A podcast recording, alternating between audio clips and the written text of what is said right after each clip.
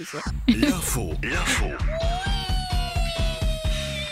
Alors, que des bonnes nouvelles avec euh, Mika comme chaque lundi. Et aujourd'hui, tu nous parles euh, des animaux et du boulot pour commencer. Ouais, parce que emmener votre fidèle compagnon au boulot, il paraît que c'est bon pour le stress, pour les maladies cardiovasculaires, tout ça, ça adoucit les mœurs. C'est déjà possible dans certaines entreprises, peut-être près de chez vous, dans les mairies et tout ça.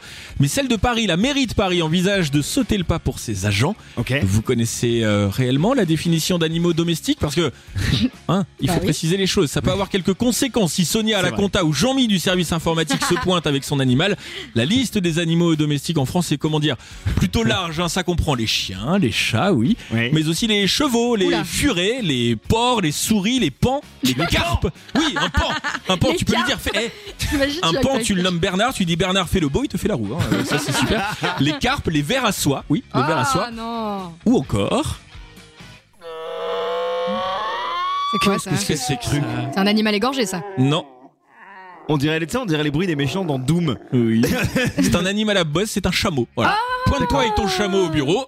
Tu c'est vrai feras des peut émules. Tiens d'ailleurs, on, parle- on parle des animaux, ça me fait penser. Vous avez pas vu ce jeune garçon américain ce week-end admis aux urgences après avoir avalé un jouet pour chien? Alors tout va bien, je vous rassure pour euh, le gosse, mais quand il rit, bah ça s'entend un peu. hein.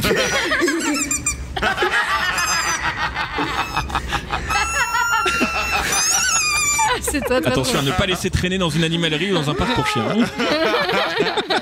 Mika, je sais pas pourquoi, mais tu- quand je te regarde, quand je te regarde travailler, quand je t'écoute, je me dis que t'as eu ton bac avec l'option glandeur. Oh, je lis. Ah oh, oui. ouais, ouais, moi j'ai mis du temps à, C'était ça, à- hein. à l'avoir. hein, ouais, ouais. Mais alors là, tu sauras qu'aux États-Unis, tu peux être autorisé à glander, traîner, buller, musarder, flâner, lézarder sans culpabiliser. Ah, toi, t'étais un littéraire néanmoins. Ouais, l'université Lawrence dans le Wisconsin propose depuis la rentrée un cours un peu spécial à ses étudiants.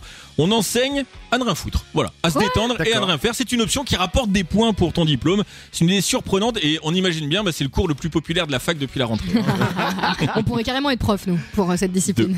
Margot, je sais pas si t'as remarqué que depuis que Mika est rentré dans ce studio, une- un petit fumet délicat se, se dégage. Je trouve que tu sens très bon. Oui, Ah tu sens bon, Mika. Ah, Ouais. bah, c'est classique, une odeur de, de bois, de fraises, de euh, framboise. Il y a des parfums à tout maintenant, tu sais. hein. Il y a des senteurs pneus, herbes Ah. coupées. Il y a même des bougies qui sentent l'orgasme. hein. Merci Gwyneth Paltrow. Ah oui, c'est vrai. Mais Elon Musk n'avait pas encore sa fragrance personnelle. Le patron de Tesla et de SpaceX, bon, comment dire, son nez n'est pas le même que le nôtre.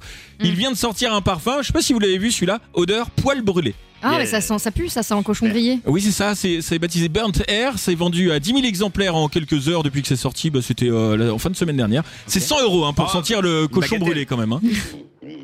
Ah oui, bah après, par contre, il y a des effets secondaires.